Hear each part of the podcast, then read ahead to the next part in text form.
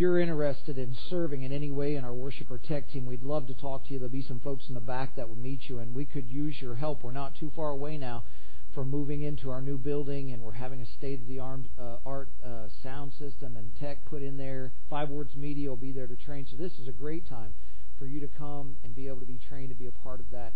We'd love for you to join um, in that effort. And by the way, uh, we are going to move into the new building. We're still set for October. This coming Wednesday night, we're having a worship Wednesday here at 6 p.m. at the church. Those are always meaningful times for us. And then as soon as we close the worship service, we're having a town hall meeting. So we'll be bringing you up to date on the building, on the progress, answer questions that you might have. I hope you'll join us Wednesday night. Um, remember that today after church is our connections uh, track. So if you're new to High Point and you want to learn more about us, meet some of the leaders, find out how you could get involved, then I'd invite you to hang around for about an hour after this worship service ends. Have a meal with us, meet the leadership. We'd love to spend that time with you. Last thing is next Sunday morning is Mother's Day. Um, again, guys, write this down. It's Mother's Day next Sunday morning, and next Sunday morning we go back to one worship service. Everybody together in one worship service. Hallelujah. Next Sunday morning. So we start at 10 o'clock next Sunday. Join us at 10 for that worship service. If you got your Bibles with you, I'm going to Genesis chapter 2. I'm going to start reading there at verse 21. Genesis is a tough book to find. It's right after the table of contents verse 21 of the second chapter. If you didn't happen to bring your Bible with you, um, you can follow along on the screen behind me. The verses will be there. You can do it that way. Uh, the scripture says, So the Lord God caused the man to fall into a deep sleep, and while he was sleeping, he took one of the man's ribs and then closed up the place with flesh. And then the Lord God made a woman from the rib he had taken out of the man and brought her to the man. And the man said, This is now bone of my bones and flesh of my flesh she shall be called a woman, for she was taken out of a man.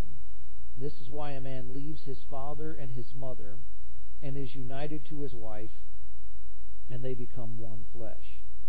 Adam and his wife were both naked, and they felt no shame. So the pastor was in his office. The door flew open. This four year old girl rushed in. She was so excited. She ran around his desk, jumped up on his lap, and what she was excited about is she had just seen the movie Cinderella for the first time couldn't wait to tell her dad. She was breathless with excitement. She talked about the cruel stepmother and sisters and the fairy godmother and the ball and then that moment when Prince Charming puts the slipper on her foot. And then she said, and then, Daddy, do you know what happened next? And he said, Yes, honey, they lived happily ever after. And she goes, No, they got married. Getting married and living happily ever after are rarely one and the same thing. And I bring it up because we are returning now to Until Death Do Us Part. This is a series we began right after Easter Sunday. And Jesus said this Whoever wants to be my disciple must deny themselves, take up their cross daily, and follow me. What he meant was if your relationship with me is going to last, then there is something about you that has to die. And you have to be the one that executes it, and you have to do this over and over again. And I think the same is true in every relationship and certainly in marriage. If love is going to live between us, something within me has to die. And I'm the one who has to put it to death, and I have to do this over and over again. What we've been saying to you every week is that love dies between us usually because of something that we refuse to kill within us. Love dies between us because of things we refuse to kill in our own hearts. So we've talked about putting to death selfish and ungodly expectations. Pastor Mike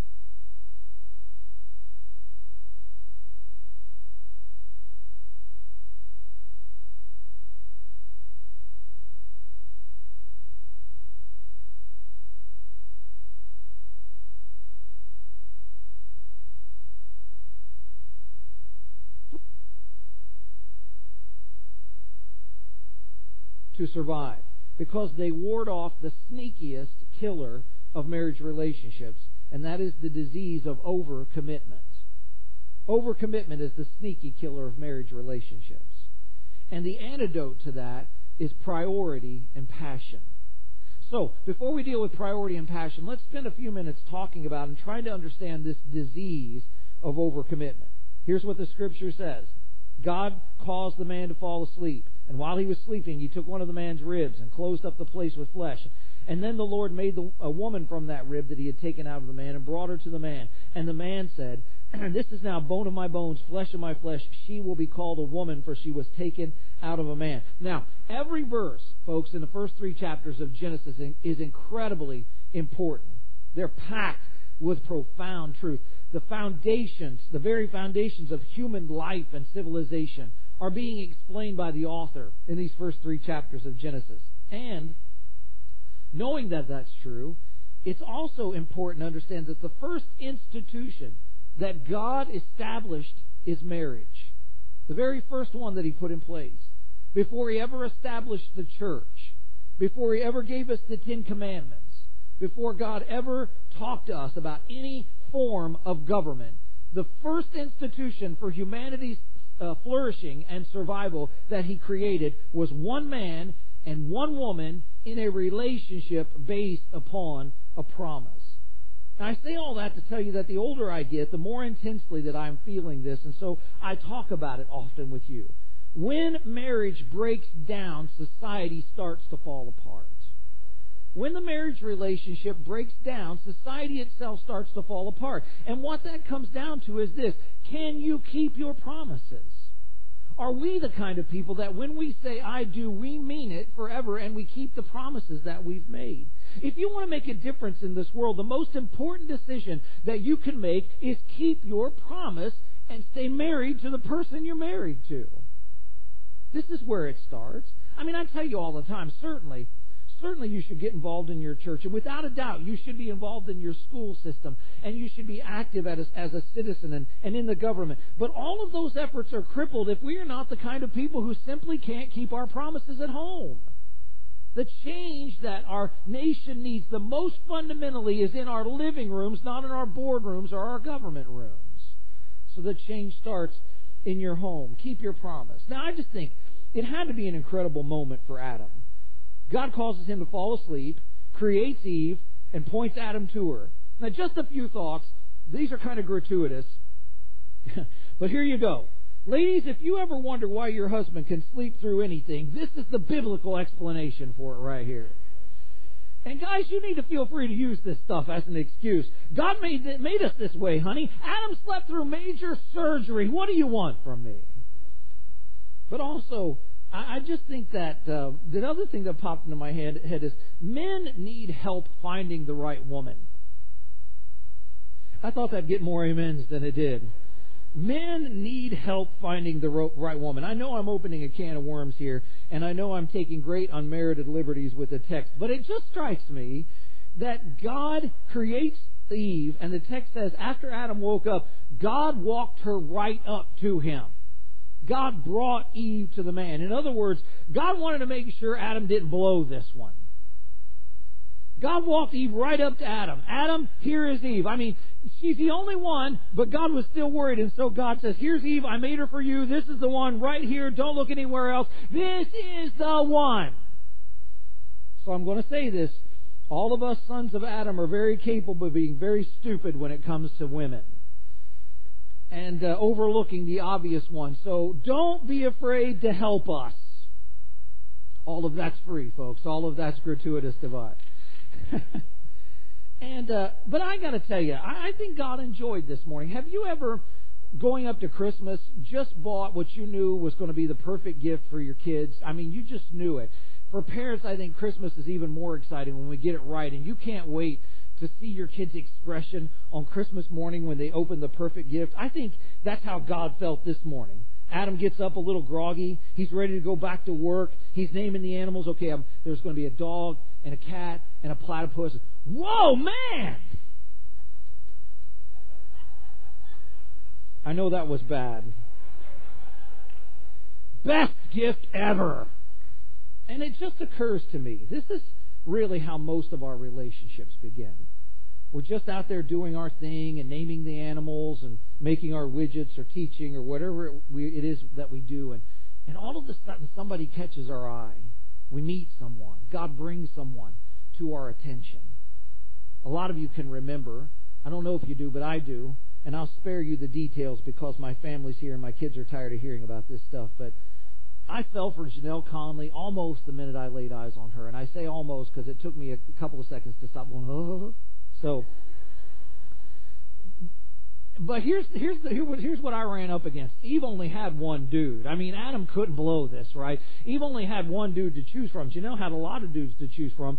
So I used to pray for God to narrow the field. I mean, it's all in your sovereign hands, God. Automobile accident, broken leg, I don't care. However you have to do it, in Jesus' name. But um, he chose not to do it that way. He chose not to honor the request. But I was desperately in love, and I was I was dangerously determined. And Janelle finally came to her senses and fell in love with me. And but we've all had that moment. We've all had that wonderful moment when our eyes fall on the one that we know God wants us to spend our life with, and it is glorious and it is necessary. But the problem is the story that we have to live together doesn't end there it's just starting there. When Jenny and I were dating, we went to a lot of movies, and I was still trying to impress Janelle, so I let her pick the movies that we went to, which meant I got to see a lot of romantic comedies. In fact, almost every romantic comedy from the late 80s to the early 90s, I saw them. I saw Pretty Woman, Pretty in Pink, Sleepless in Seattle, When Harry Met Sally, An Officer and a Gentleman. They are all the same movie. Come on, guys. Somebody amen me on this. They are all the same movie. They all have the same ending. Gere climbs up a fire escape with flowers. Hanks and Meg meet at the top of the Empire State Building. Gere shows up in his pressed white uniform and carries Winger out of the factory. And the problem is the story ends there, but real life starts the next day. I always wanted to see, why don't we do a remake of, you know, a year later after, after Gere's put on 30 pounds and can't even button his press white jacket anymore. Let's see that movie. We are all so enamored with falling in love. Falling in love is easy. You fall, you don't even have to think about it. It just happens to you. Staying in love, now that's an art. That takes a decision. Look at what happens. Listen, look at it's right here in the Bible. Look what happens after Genesis chapter 2. Genesis 2, Adam meets Eve, and immediately, on the spot, he starts to recite poetry. This is now flesh of my flesh, bone of my bones. You will be called woman. Because you were taken from a man. And Eve is, oh, he's so dreamy. Guys, women do that to you when you're trying to get them. You know, we write poetry, really bad poetry, but we do. One chapter later, the devil gets into the relationship. One chapter later, they fall together. And again, I want to remind you, every line of Genesis is loaded with truth, but I have to ask you to concentrate on this with me. When sin enters in, look how Adam starts talking about Eve. God goes looking for him. He finds them hiding from one another. And this guy who one chapter ago was saying, You are flesh of my flesh. You are bone of my bones. Now look what he says. It was that woman that you gave to me. She gave me the fruit. We ate of it. That woman, sad how that happens. One of my favorite pastors talks about how he had an intense courtship with his wife Lisa, and they married one another with dreams of changing the world. And, and then he said, fast forward 10 years after our wedding day, we have three children, two in diapers. I'm involved in ministry. And we, and by the way, this was a while ago because he talks about every Friday night they would rent videos. For all of you kids, there used to be things called VHSs and we had to go to we actually had to go to a store to rent a video. Do you remember the dark ages? And so he was on his way out the door to rent rent a video, and he says to her, "What what movie do you want to watch?" And she says, "Kid romantic comedy." And he stopped. He said, "I sighed, and I turned to Lisa and I said, I just can't do it. I have to see at least one building blow up. I have to see at least one car crash." And then he said, "I got to thinking, when did please God, change the world through us. Turn into us arguing over whether we're going to watch Arnold Schwarzenegger or Julia Roberts on a Friday night. Well, it happens. And it stuns us because We see love as an event. We see love as an event. And God sees love as a lifelong process. They two become one. They become one. And that's a time word. It takes time. The two become one. And that sounds romantic. Don't you just hear it and think, oh, that's so lovely. This is beautiful. They two become one. It's giving me goose pimples. Well, snap out of it. This is not romantic. And this is not easy. That's why they make you promise on the front end. We make you start off by standing in front of witnesses and God and everybody. And you have to promise for better or for worse because there's going to be a whole lot of both of those. You become one. Some of it's going to be better than you expected. Some of it's going to be worse than you expected. Marriage is going to both exceed and frustrate your expectations. I was sitting with a with a lady in counseling one time, and she had come in to tell me that she was thinking about um, leaving her husband. They'd been together for 10 or 11 years, and she had decided maybe it was a time for a divorce. And that's it's always a difficult conversation, and one you want to help people try and think their way out of that disastrous decision. And so the question that I posed was, why? Why are you thinking about doing that? And she said a few things, but this is how she wrapped it all up because there was no biblical reason for her to end the relationship. So this was the this is where she brought the plane in for a landing in the conversation. He's not the man I thought he was when I married him. I really had trouble. I really had trouble not laughing out loud. He's not the man that I thought he was when I married him. And I'm thinking, yeah, so? None of us are the man you think we are when you married us. Ladies, I'm telling you, every Prince Charming turns into a bullfrog. And guys, by the way, this is not a one-way street. Guys, I'm telling you, I'm warning you. I don't care how pretty she is. Every beautiful woman eventually is going to take off her makeup and come to bed in ugly sweatpants. Ugly sweatpants. And, and I mean really, really ugly sweatpants. And you are not allowed to tell her those are ugly sweatpants. So once we get over falling in love, what we've got to guard against is that disease that goes to work almost immediately and works against us staying in love. How do you stay in love with someone? And as I said off the top, this one is dangerous because it doesn't seem like a big deal. And listen, because it's so easy to allow it and even justify it. In fact, you'll do this You'll fall into this, and our society will tell you you're a good person for doing this. Even people in the church will pat you on the back and tell you how great a parent you are when you fall into this overcommitment. The habit that you have, the human tendency, the way we all move towards prioritizing other things and other people instead of giving one another the best that we have. Instead of doing that, we begin to give each other the leftovers of our life leftover time, leftover attention, leftover energy. So when God gives Eve to Adam and tells them the two will become one, He also gives them these two intense directives leave and cleave. Leave and cleave. These, these are the vaccine against the virus of overcommitment. The difference is you don't get just two shots, you have to get this over and over again in your married life. It's you guys, you know the shampoo directions, lather, rinse, repeat. These are the marriage directions. Leave, cleave, repeat. Leave, cleave, repeat. I think we ought to stamp that on your forehead right after we sign the right after we sign the, the license. Leave, cleave, repeat. And do this over and over again. That's the treatment plan. So let's talk about those two words and what they mean. Leave means prioritize your marriage. Prioritize um, your marriage relationship. It has to come first. Here's what God says, or the man says. This is now bone of my bones, flesh of my flesh. She shall be called a woman, for she was taken out of a man. And then the explanation. This is why a man leaves his father and his mother and is united to his wife, and they become one flesh. It's no accident that God directly addresses other relationships when he's talking about the marriage relationship. Other relationships war against the marriage relationship. Now, I want you to understand the difficulty of that decision. The problem is, he doesn't say you have to leave Adolf Hitler. He doesn't say you have to leave Charlie Manson or somebody like that. He says you got to leave mother and father to cleave to one another. It creates the same uh, kind of tension that that Jesus' words created when he said this: "If anyone comes to me and does not hate his father and his mother his wife and his children, his brothers and sisters, even his own life, uh, that person cannot be my disciple. Wait, wait a minute.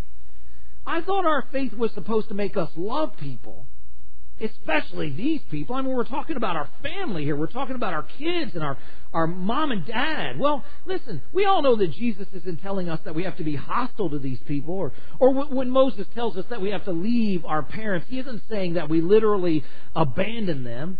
But before you breathe a sigh of relief, what they are saying is you're going to have to make a conscious decision in your life over and over again to prioritize your marriage relationship over every other relationship humanly in your life. And that's more difficult than you think it is. It's very hard for us to understand this, and, and it's one that we, it's a test that we often fail because this verse shows us that our biggest temptations are not ugly. They're not nasty. They're dear to us. They matter to us. We love them, and they're important. What we put ahead of our marriage relationships are our fathers and mothers and our sons and our daughters. These are the things that we fight against. Now, let me stop and say something that may sound controversial because I hate to leave uh, church any Sunday morning without saying at least one mildly controversial thing, okay? The day that you have your first baby is one of the best days and one of the most dangerous days of your life especially when it comes to your marriage. The day that you have your first child is one of the best days and one of the most dangerous days for your marriage. Because when that happens, another person has entered the mix. Another soul has come into the relationship. And another critical responsibility has just been laid at your feet. And also, probably the greatest temptation you will ever face to prioritize someone above your marriage relationship. And we do it all the time. We prioritize our children ahead of the person we're married to constantly. We prioritize their little league games, their soccer matches, their dance recitals, their homework, their after school clubs. And the thing that drives us to do it isn't evil. It is simply a misplaced priority in our life. The enemy of what's best in your life is not evil. The enemy of what's best in your life is the multiplicity of good things that draw your attention away from one another. And so here's the good things that we have to make decisions about, and, and we've got to be intentional about this. One of the good things I think that's happened here at High Point over the last several years, something that I'm very proud of, is, is uh, the number of families that have gotten involved in the foster um, and adoption uh, care system here in Polk County. A lot of you have done that. And I think that's a, an amazing, wonderful, God honoring thing. One of the families that did it is my nephew Adam and his wife Maggie adopted three uh, brothers and sisters, and they had he had to leave. He's in the JAG Corps, so he had to leave the state before they could finalize the adopt, adoption of the youngest girl named Laylee. So Jenny and I took her into our house.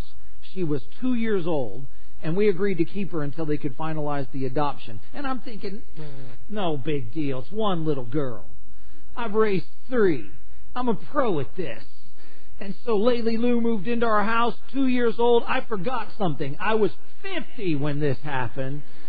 50 years old when a two year old girl moved into my house. I thought I was going to die. Or she was. Somebody wasn't making it out of this place alive. we had that little girl for nine months, folks. Nine months. And I was tired the whole nine months. We kept her. It is no big deal. But I forgot something. I forgot that when I was raising my three, I was younger. And I forgot how much energy it takes to have a two year old girl in your house. Somebody say amen. I'm, oh my gosh, one child will just wear you out. Parenting demands incredible energy. That's why they make you have them when you're young and stupid. Let's have a baby. Oh, yes. No! But you do it. Let me show you something. Let me show you something, though, that happens. Before you had children, you had lots of energy and so few responsibilities. I'd love to bump into people who are who are married and have no kids and tell me how busy they are. so what do you do when it's just the two of you and there's no kids around? You spend huge amount of time investing in each other. You don't even have to think about it. All your hormones are still raging. You got no money. You got nothing but time. But then you have kids, and, and kids age you. Kids are the reason you get old. And as you grow older, you have less energy, and you got so many more responsibilities. And why get sacrificed? And the sad thing is, you don't even fight about it. You agree together to do this. You agree to this relationship. It's what life demands. And so you keep telling yourself, someday when the kids are older, we'll reconnect. But someday keeps getting put off while you try to win the Parent of the Year award.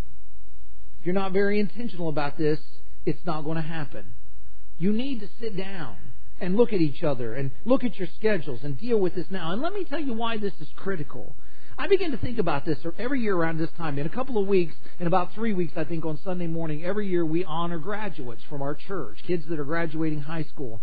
And um, some of you are going to watch your oldest walk up here, and some of you are going to watch your only and last child graduate.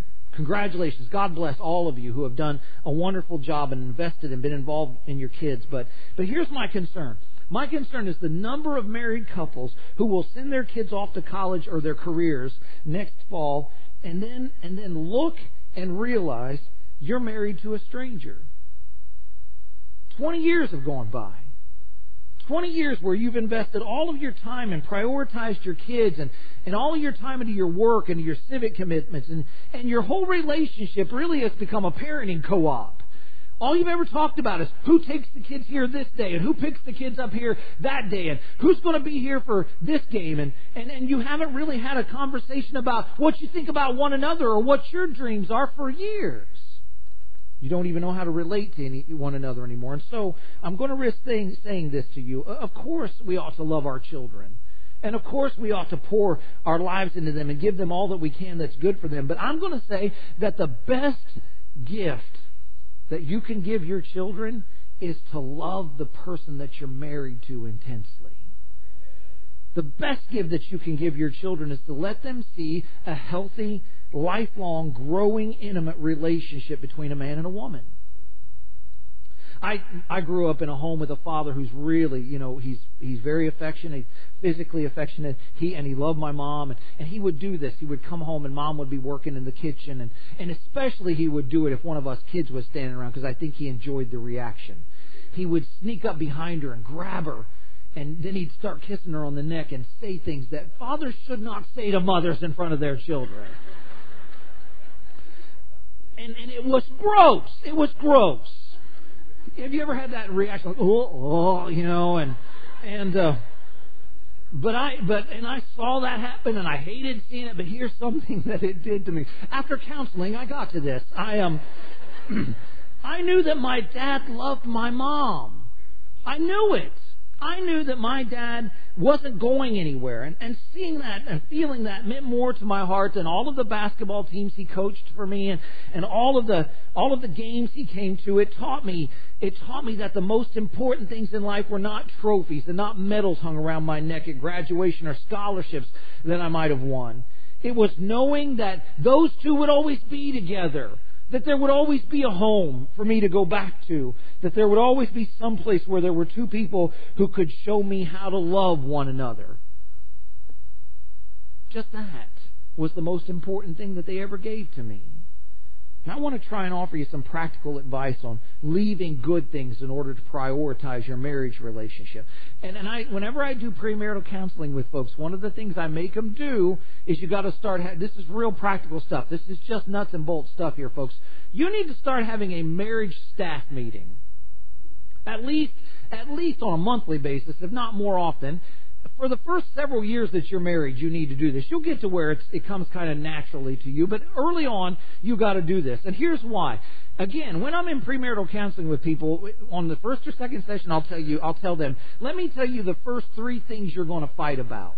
And you'll fight about these three things, if not on the honeymoon, within the first month, you're going to fight about these three things. Money, sex, and your in-laws. You're going to fight about those three issues. And I know this sounds so awful and un- uncomfortable, but you've got to talk about all three of those things in your marriage staff meeting. You've got to come up with a plan together about how you're going to deal with money, how you're going to deal with your in-laws, and even the other one. Sex. Can we say that in church? You need to talk about how you're going to make this work. Now I know some, what do you mean? We to talk about sex. Sex is supposed to just happen. You know, I come home from work and I, she notices me. I walk in in my baggy Wranglers and my t-shirt.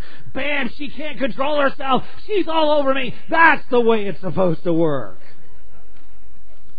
You don't schedule passion. Well, okay, good luck with that. I mean, maybe, maybe you know something that 99% of us other husbands in the world haven't figured out yet, but I have a feeling you're going to be very lonely and frustrated in your marriage relationship. So yeah, you got to talk about this. You have to make a plan. Make a plan. But let's move on because I feel like I'm getting in trouble. plan for your family interactions. No accident that Moses concentrated on mother and father. In-laws are a problem because in-laws have expectations. As soon as you get married, you become the couple in demand at every rela- at every family gathering, and then when you have the grandbabies, oh my goodness, your in laws have expectations, and those are going to get intense. So you'd better talk about Thanksgiving and Christmas together before mother in law does, because I promise you she will call. Hey, just wanted to let you know we bought a 25 pound turkey, so there's plenty for you and the kids.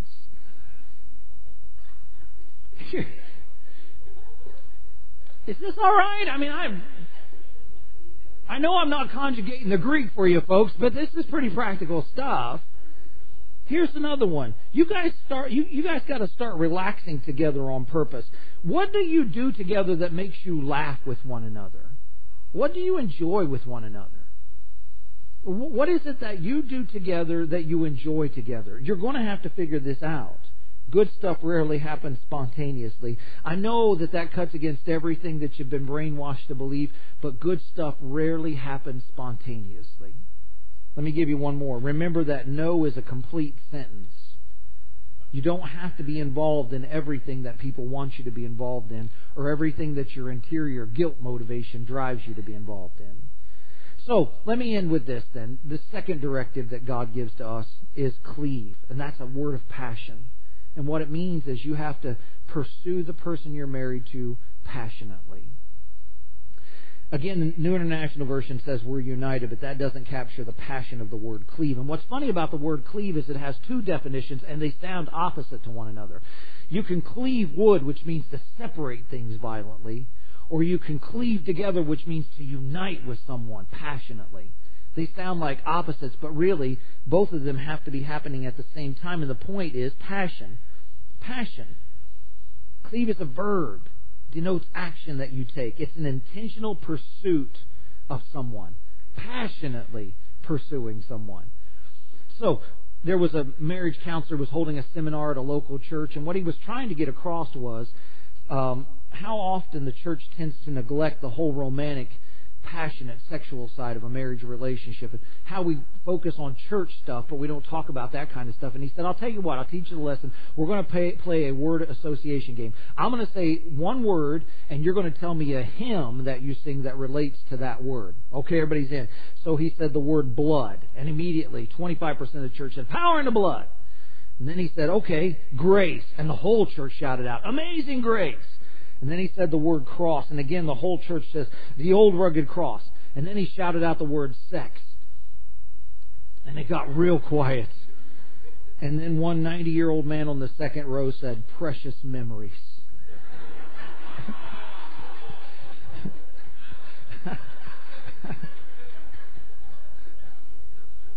I'm glad you laughed at that because I thought it was funny, but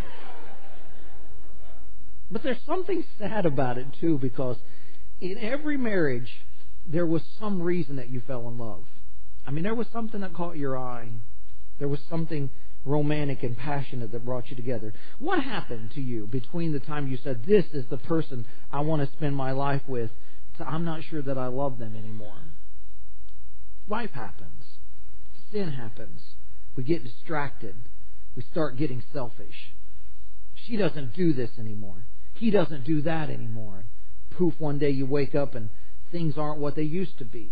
So here's the principle. If you want what you used to have, you got to do what you used to do. If you want what you used to have, you got to do what you used to do. And let me show you something. And I, I, forgot to put this in the slides, but in the book of Revelation, God, Jesus is having a conversation with the church at Laodicea. And he's scolding them because he says, You've left your first love. You've lost your passion for me. You don't pursue me like you used to. So here was the remedy. He said, Repent and do your first works over again. The first step is repent. And then he says, do your first works over again. Don't sit around and wait for till you feel like it.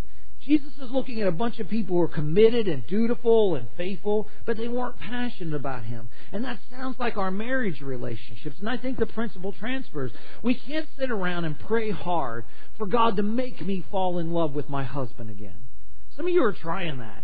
Lord, please make me fall in love with my wife again. Please make me fall in love with my husband again. You can't, you can't wait for these romantic feelings to come. You have to act. You've got to do something. Jesus says, do your first works over again. Do what you used to do in your marriage relationship. Begin to pursue one another again. Do you remember? Do you remember how you would love to talk for a long time? Do you remember daydreaming about what your life would be once you were together? Do you remember uh, writing notes or sending texts just for no apparent reason? Like, I'm thinking about you? Do you remember just buying flowers because you saw them and thought of the person that you were married to? These are not difficult things, they're just hard to remember. It begins today. If you want what you used to have, do what you used to do. Maybe today, gentlemen, you could open the car door for her. Rather than sitting in the truck blowing the horn and saying, Are you getting in sometime today? Maybe today that could be different. Ladies, maybe on the way home you could spend some time daydreaming about an adventure you could take and not spending the whole ride home complaining about all the stuff that needs to be fixed and paid for at the house. And by the way, somebody said this to me after the 9 o'clock service, and I thought it was a good point. When you're just going on and on about all the stuff that needs to be fixed, and he's just staring straight ahead, and you say, What are you thinking? And he says, Nothing. It's true. He's not thinking anything. We are capable of thinking nothing, and we're good at it. Come on, guys. I'm telling the truth. He's not putting you off. He's not trying to stay out of the conversation, ladies. Come on, guys. I'm going to bat for you here. He's really not being a snob. We don't think about things.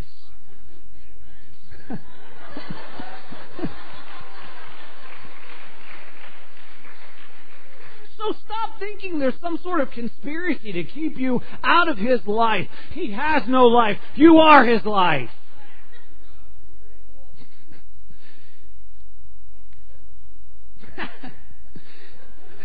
Here's another one, folks. And then, after you start working on this stuff, you might ask God to remind you what it was that made you fall in love with Him the day He brought um, your attention to them. What it was that captured your heart, and how you can give one another the best that you have rather than what's left over. You know, I, I don't, as I read this, I, I wanted to close with this. Marriage is the most sanctifying human relationship you can have. Sanctification is about holiness. And God's people are called to be holy. Be ye holy, for I am holy. Without holiness, no man will see the Lord. And the problem that we have with that is that in the church we've boiled holiness down to rules. Don't do this, don't do that. It isn't about rules, it's about relationship. You only grow holy in relationships. So let this sink in. God placed you in marriage because in marriage you learn how to love someone and pursue someone forever, no matter what. You keep your promise to someone after your heart's broken. You go through disappointments with somebody. If you can pursue and passionately love one person for your whole life, that's holiness. Marriage is the most sanctifying relationship God can give to us. This person that you're married to, they're not there to make you happy. Marriage isn't about your happiness. They're there to make you holy.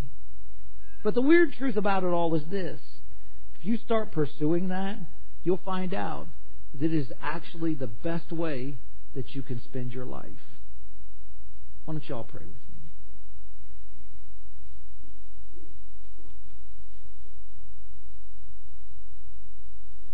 with me? it really is true, Father, that everything kind of boils down to whether we can be trusted to keep our word. And there's not a law or legislation or action that can be taken that changes that. We need all of the help that we can get, Lord, but in the end it still comes to that. So here's our prayer. Every one of us chose to unite with somebody because we were in love. We need you to help us to know how to keep it that way. We've been talking about all of this stuff because all of the truth wars against the lies that we've believed that are so seductive and charming. But all of them detract us from what you offered us when you brought us into the marriage relationship. So today, strengthen our resolve. Today, Father, I pray, and I, this may not sound like much, but it's so huge that you might help a husband know how to pursue his wife again. Or one wife make one decision this week that might make the husband she's married to feel valued. Just small steps. God help us to stop looking for complicated answers to these profound problems. If there's one, even as we've sat here, if we thought of one practical action that we can take when we go home, help us to do it. And Father, I'm praying that you'll keep people together. Give us the strength by your Spirit to keep our promises, we pray. In Jesus' name, amen. Stand with me, folks. Let's worship.